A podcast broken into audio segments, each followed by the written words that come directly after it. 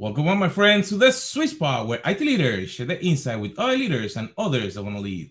My name is Carlos Vargas, and as every week, I have my two co-hosts, Howard Holton, Paul Lewis. Hello, guys. How's it going? Very good. Coffee or tea? Oh, tea. Right now? Definitely coffee. Tea. I, I have my own private tea station in my office. Private, Private station. tea station. Yes. What are you I know that you.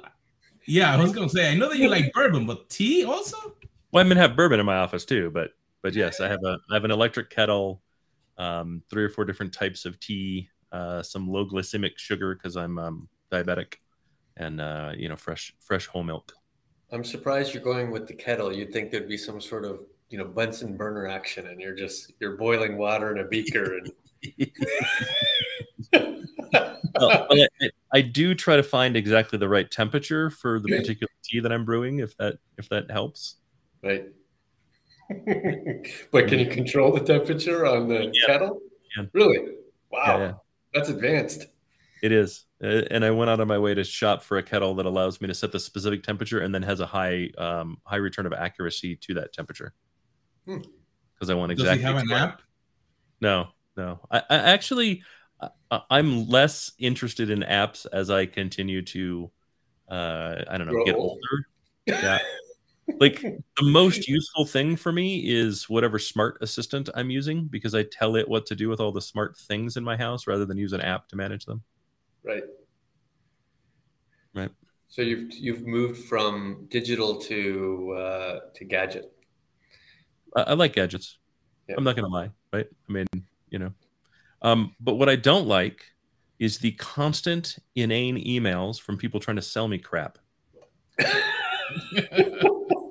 Even if it's a gadget. I don't care. I, it, I would be much more open to it if it was a gadget. Right. Not a lot of IT gadgets on the plate. No, I kind of want like I kind of want if you're not on my if you're not on my contact list, I kind of want you to have to pay ten cents to talk to to just send me an email. There needs to be, Right. needs to be a service. So so no, I'm sorry. You you have to supply credits to email this person. Right. and maybe it would cut down some of the garbage because I probably get 400 emails from garbage a day. You know what I mean? That are just people trying to sell stuff, people trying to get me to read their crap. That's that's that I'm just not interested in. I never expressed interest in it. Look, just because just 'cause I have a title that seems like somebody you should reach out to doesn't mean I- I have any interest in talking to you. And and like you've been doing this as long as I have, Paul, right? In the in the executive space um, how often are you sh- are you honestly shopping for something new within the within the enterprise space Uh, nothing that isn't already pre-planned, and certainly nothing that'll just pop up out of the out of the ordinary in my email one day. but even then how often do you not already have a partner that can achieve that Yeah, right. It's very rare that I'm looking for new. right it's very rare that i'm ever in the open market Right. Right. Um, i may i may i'm always you know evolving what i manage right but i generally turn to a few trusted partners even if they're individuals that don't sell stuff but people that i trust and I go what should i buy Right. You know what I mean? I get two or three opinions. I do the research myself. I come back and go, "This is what we're gonna do." Right. right. Have, have Um, you gone so far from a contact perspective to close your LinkedIn profile where they can't connect with you anymore? They can only uh, they're kind No. of locked out effectively. They can only No. read content. No, but the, but half of what I get in LinkedIn now is just in mail. You know, what I mean, they're paying LinkedIn to be able to send me send me messages anyhow. Right. Um, I have a canned response that I wrote that just says, "Thank you for reaching out, but I'm not interested. In, I'm not interested right now." You know, um, but the it's the email that drives me crazy. I don't mind the LinkedIn. I can like like uh, what do I get? Six of those a day or ten of those a day. It's not a big deal. It's the seventy I get, you know, before breakfast to my to my mailbox. Um, and and I don't get like there is nothing that comes through LinkedIn that is urgent, important, and must be handled. There's a ton of stuff that I get through email that is urgent, important, and must be handled. Right. So and I really like, Yeah. yeah. So I don't like the noise because I have to sort through the noise to know is there something I need to deal with that comes in via email, and most of it is just noise, and and that's where I get annoyed, right? What, what percentage is it, dear Howard versus dear blank blank blank comma versus dear uh, Janice comma? Um, the, the it is a minority where they get my name wrong, but it does but it does happen with some frequency. Um, and it's almost always generic. The one I, that I'm actually on a soapbox about right now is I'm reaching about I'm, I'm reaching out about a partnership. Uh, okay, right. when how do you define partnership? Well, you buy from me. No, that's not a partnership. right. If you're selling me stuff, that's not a partnership. What do I get out of it besides whatever the tool is that you're selling that everybody else sells? Like, right. that's not a partnership. That's me as a customer of you. A partnership means we work together for our combined greater good. So right. stop telling me that buying your shit makes this a partnership. Right. Like I just, Especially I just you're a product company. It seems yeah. it's much more obvious that I'm going to be a consumer in this equation. Yeah. I just ban you. I just ban you. No, and when I say ban, I don't mean I block you. I mean I ban your company. I see. Right. Like I'm not buying from that company now forever because that's it's just it's just a deceptive practice and I'm not playing that game. In fairness, it's it's quite possible that us as buyers have enabled it by saying, you know, we qualify our vendors in these categories, the topmost being partners, because we expect a, you know, a joint investment in our success. And now we've used the word partner to also mean vendor. And if they take that as as the meaning, then they're idiots who don't understand English. In which case, I'm not sure how they're going to make me better. Anyhow, same result applies. right.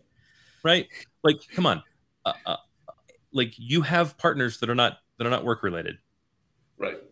Um, you think of your best friend as a as a partner in some way. You think of the person you went into business with as a partner. You know what the definition of the word is. Right? you don't think of your car salesman as a partner. You don't think of your energy company as a partner. You don't think of the guy that sold you the burrito at the drive-through as a partner. So stop using it accordingly. you are not my partner. Stop trying to make it out like you're my partner. You are not my friend either. So don't call yourself that. Burrito partnership. That's a great term. Burrito partner. so, so I think that I, I, I, it just came when you were saying that, like we go to a bunch of conferences, so our information may be available to the vendors from that conference. Uh, so we may get a bunch of email, like you mentioned. By the morning, you start and you get a bunch of email, and you may then block, like you said, delete, send it to spam, uh, and everybody right now is looking, I don't want to say to make a buck, but everybody's trying to, through a down or difficult time, to see how they can do something, to sell their product, to try to reach out to someone. I think that the, the question that I was having as you were saying that all these people are getting instructions from someone. Go and reach out, go and do, go and sell on the back end, there may be people that are doing a good job, some people that may be doing an okay job. How, as leaders, do we actually, in difficult times, we maintain culture or maintain that team or do something with them so they don't get blocked, so they actually become helpful to the people that they should serve? Um, yeah. So so I'm not sure I get the question perfectly, but but um, you know we're all entering kind of a downturn, and it is unlikely. You know we've already been understaffed. We exited th- probably three years of the hardest staffing I've ever seen in the industry. Mm-hmm. Right? COVID made it, I don't know, impossible. We we saw unprecedented growth. Um, we saw unprecedented demand. We saw com- companies um, take a three-year plan and compress it to three months to try to get everybody enabled to work remotely, to to expand security, to defend our our electronic investment, to to shove um, our customer centricity or digital transformation forward. Um, new ways of working, new ways of reaching customers. Like I saw social programs using social networks, right? To kind of meet your customer where they are um, leapfrog from we don't know what this is and don't really care about it to there is no greater priority in the organization. Um, and then immediately opened a dozen recs. a, a hundred recs. Right at my prior organization, we had more than fifteen hundred recs open. Um, they we, we couldn't fill them.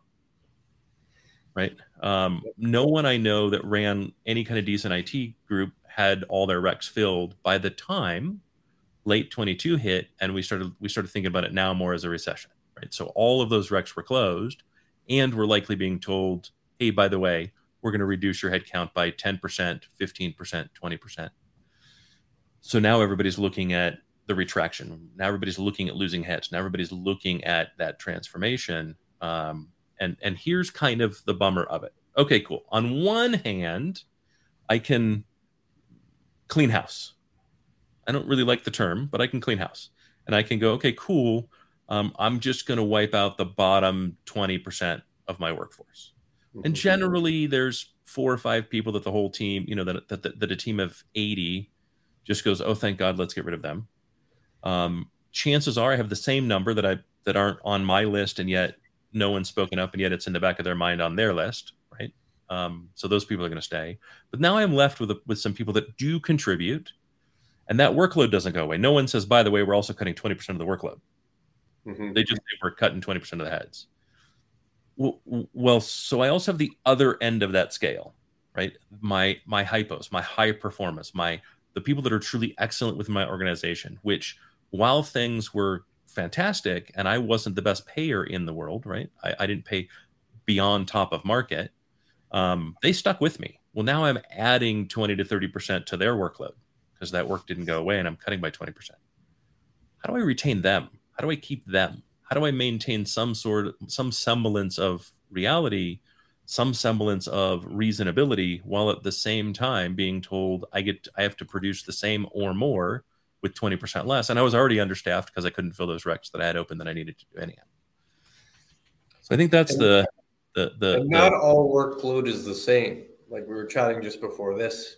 The problem when you have to do those reductions is you tend to look at yes the lower performers but also you kind of stack rank the capabilities that you have and you kind of cut the capabilities that you think you could not necessarily live without but you could slow down a bit or ensure that the SLAs are a little bit longer to deliver on it. Maybe I'm reducing my service desk as an example, and the reduction of the service desk means I can't you know, fix a password problem in minutes and now take 15 minutes to make that.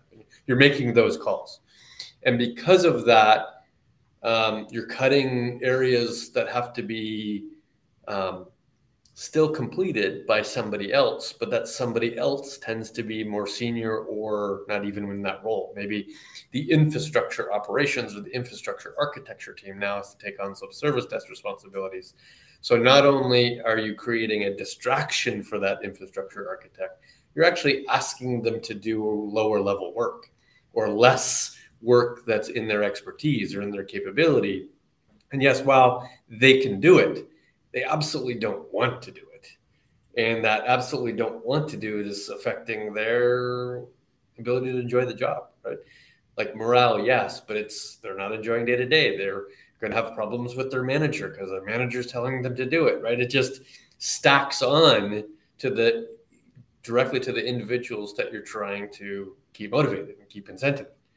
So the big question, of course, is well, what do you do about that? How, knowing that that's true, that you're asking them to do things that they may perceive to be as below them, but regardless, it's different than what they would prefer to do. What's the what's the statement? What's the journey? What's the management? What's the leadership? What's the future look like? And then what's the risk? Sure. Well, I think uh, uh, I, I, I think if we can shift our perception, then I think we can create an opportunity there. One of the things that's been true about hypos is, um, and and may not be 100% true, but it's pretty true that they like to learn that they're looking to improve and they generally can identify weaknesses in a system and say um, i think we could do this better by doing the following um, and so the first thing i would do is say um, take the opportunity when this is coming and if it's already come and it's too late then do it do it yesterday do it now do it immediately um, to tell your hypos um, this is coming what are your ideas to improve efficiency hmm. right just lay it out um, I want to hear the crazy off the wall stuff that maybe the organization wasn't ready for yesterday. And what I'm really looking for is is places where we can automate. Right? Um, is there, you know, have we been putting off Ansible as an example, right? Mm-hmm. Um, have we been putting off kind of configuration management um, because it just, you know, we just had too many people that weren't going to get on board? Okay, cool. Well, we're going to downsize some people I don't have a choice. We're going to do some layoffs. Now's probably a good time to bring that up. Now's probably a good time to focus on that. And then as a leader, you just kind of have to take the hit. My KPIs are going to drop for a little bit. Right. Okay, I'm going to take the hit. Right? I'm going to suck it up. Um, ultimately, as leadership, we are responsible for uh, a failure to for the organization as a whole to uh, to produce. And if there's a if there's a a, a, a layoff, that's that's on us right? And so some of that responsibility may be, yeah, you're you're going to miss an MBO, and your bonus may be a little smaller this year than it was last year than you'd like it to be. That's fine, right? Um, you just kind of you just kind of have to go. That's the that's the cost of being an executive. I, um, I kind of like the answer, and you you almost use the phrase to automate those tasks out of your hands. I've, I've now asked you to do something that's not necessarily within your role. And you probably didn't want to do it, but because I had to reduce, somebody now has to do it. But now I'm giving you permission to use whatever means necessary to get it off your plate, right? So maybe you're going to use Chat GPT and enforce that usage for your service desk request, or you're going to make you know the procedures available and the response and it'll be an automated response when they ask for a password change. Like you have my permission now as a leader to do whatever you need to do to create that efficiency knowing that it ultimately impacts your time. Yeah. Yeah without you know dropping a million dollars right? But but use the tools that might exist already to automate the work that you don't want to do yeah, I, I agree. I think um, I think we need to start looking at those things, and I think we need to be far more open to it than than maybe we were previously, right? Um, I, I think it's time to get out of our comfort zone, get out of our you know lower the safety net a bit. Be, you know, I don't want to say be let welcome more risk, but but welcome more risk because we've been too cautious, mm.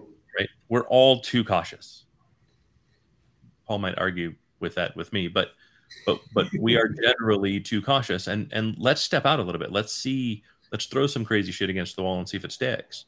Um, because we no longer we no longer have the buffer of people. And if you don't allow for those things to happen, and if you don't welcome input from your people, it's a key piece of employee satisfaction is are they heard? Are they listened to? Do you take suggestion? Then they're going to go somewhere that does right? And that's the craziness of this current economy, right? There's a hundred thousand tech layoffs in the last quarter, and yet there's lots of open jobs, right? The irony of those, of course, is it's not in Silicon Valley, those jobs, it's everywhere else in the world. Right. right. So you might not be able to work in Palo Alto, but there's a thousand other cities you could possibly work in, and they're all scrambling for a role. I think they have open headcount and they're willing to pay what they need to pay in order to do this work. So the risk to you as the leader who you just burdened with your your high performers is that they'll go somewhere else and not have to do that work. Yeah. So how do you communicate that to those high performers? Because they've seen the layoffs, they know that they're high performance, and probably the company that they work for may be going through some type of transition. How, how do you think that you can put those high performance, I don't say completely at ease, but to share that, hey, I'm going to accept, like you said, some more additional risk so you can try something new. I know that there may be some additional work, but tell me, what would you like to do? A- any insight in that? No, I, I don't think you do it with your hypos. I think you do it with everybody. Right. Um, because that's also a good opportunity to take some people that maybe have just grown stagnant and and frankly bored and lost the passion for what they did a while ago, especially if they've been at your organization for 6, 8, 10, 12, 20 years. Um, and, and maybe give them the, the ability to get reinvigorated, to get excited again about what they're doing and uh, and and you might surprise yourself. You might find two or three of the people that you didn't think of as hypos kind of step up take the mantle and and uh, and shock you. And so i would do it with everybody right? I would give everyone kind of the opportunity. Um, it, it also gives you that ability to kind of look and go okay well now i can kind of reshuffle my deck a little bit. Um, some of the people that i had just as kind of midland right? They, they weren't high hypos necessarily you know my my lowest performers that i was likely to lay off um, they don't know how to do it, but they're interested and they're excited. So can I invest in something to help get them moving, right? I, and look, at this point, I'm not saying send them to a $2,500 boot camp for a week, right? But can you buy a Udemy course?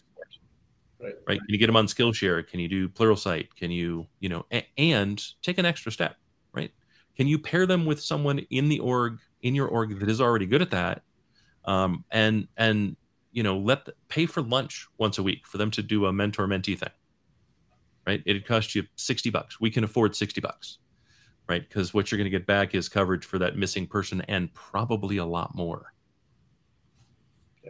Yeah, I, I agree. There's opportunity here on two fronts. And I agree wholeheartedly with Howard in that it can't be focused on the hypos. It's got to be focused on the team. So, coin side of coin number one is you're going to have to roll up your sleeves as a leader and show that you're also willing to bear some of the burden, right? You're also willing to do things above and beyond your role, which may be perceived as lesser than your role, right? So if you got to participate in the selling, you participate in the selling. You may not be coding, but you might need to, you know, spend an hour on the service desk if it makes sense for you to spend an hour on the service desk, right? Your willingness to participate and feel the pain will help you. On the other side, I think it's a great opportunity to take your middle management layer and give them experience they wouldn't have experienced before. So maybe it's your opportunity to bring together service desk and IT ops or security and uh, and data ops, right? Bring them together, put them under a single leader, so that leader can experience a broader, you know, broader set of capabilities, right? So they're not going to be the CISO because I don't have that role anymore, but at least they now can create a breadth of capability that they wouldn't have been able to do before and showcase that as an opportunity. Yeah, it's a good it's that's a good point, right? It's a good time to review your operating model as a whole. Right. And say, um, does the does my operating model that I'm currently running meet the needs of today, meet the needs of tomorrow? And if I were to reshuffle this oper- operating model, can I better align with what I need for tomorrow? Right. Um, and do I have the ability to inject in excitement and interest and engagement back into the teams because they'll get ex- all get exposed to, to something new, right? And they'll then they'll all get the opportunity to take that kind of that kind of shine and um, and go somewhere with it. Right? I really I really like that as a point, um, right? Um, as an example, I'm I'm pretty firm on the belief that network teams and security teams need to be the same team. That needs to be the same org, I should say. Hmm. Uh, I don't want my network team part of my infra team anymore because, well, uh, security is now about blast radius, and um, the network is the super highway of blast radius, right. right? Versus the enabler of data to move. Yeah, we know that, we understand that, but, but I'm not getting a tremendous amount of new value there. And I think if I put my security team and my network team together, and have them work towards the goal of reducing blast radius while still enabling um, application communication to occur, um, I think I'll get a far better acceleration of value that way than I would by keeping them separate. Right. So can I do that? Can you know? Can I can I um, start incorporating my DevOps team and my infra team to create SRE? Right. To really start moving more towards composable infrastructure um, to accelerate some of my modernization efforts that I've not really been able to do in my traditional core simply because um, I've moved that kind of knowledge elsewhere. Right. Um, what does that operating model look like and, and how much value can I get from it? And you may find too that some of your cuts can be in leadership, can, can be in management that, that, you know, simply by reshuffling, you find maybe I don't need those. Um, you know and you might reinvigorate some of the leaders that you have that some that you promoted because they were good leaders but frankly miss being a little more connected with the tech. You, you know, and uh, and maybe you might reinvigorate them and and um, and kind of give them them a 2.0 of their career under you. It's also an opportunity to showcase a behavior that isn't about um, tech enabling every business request.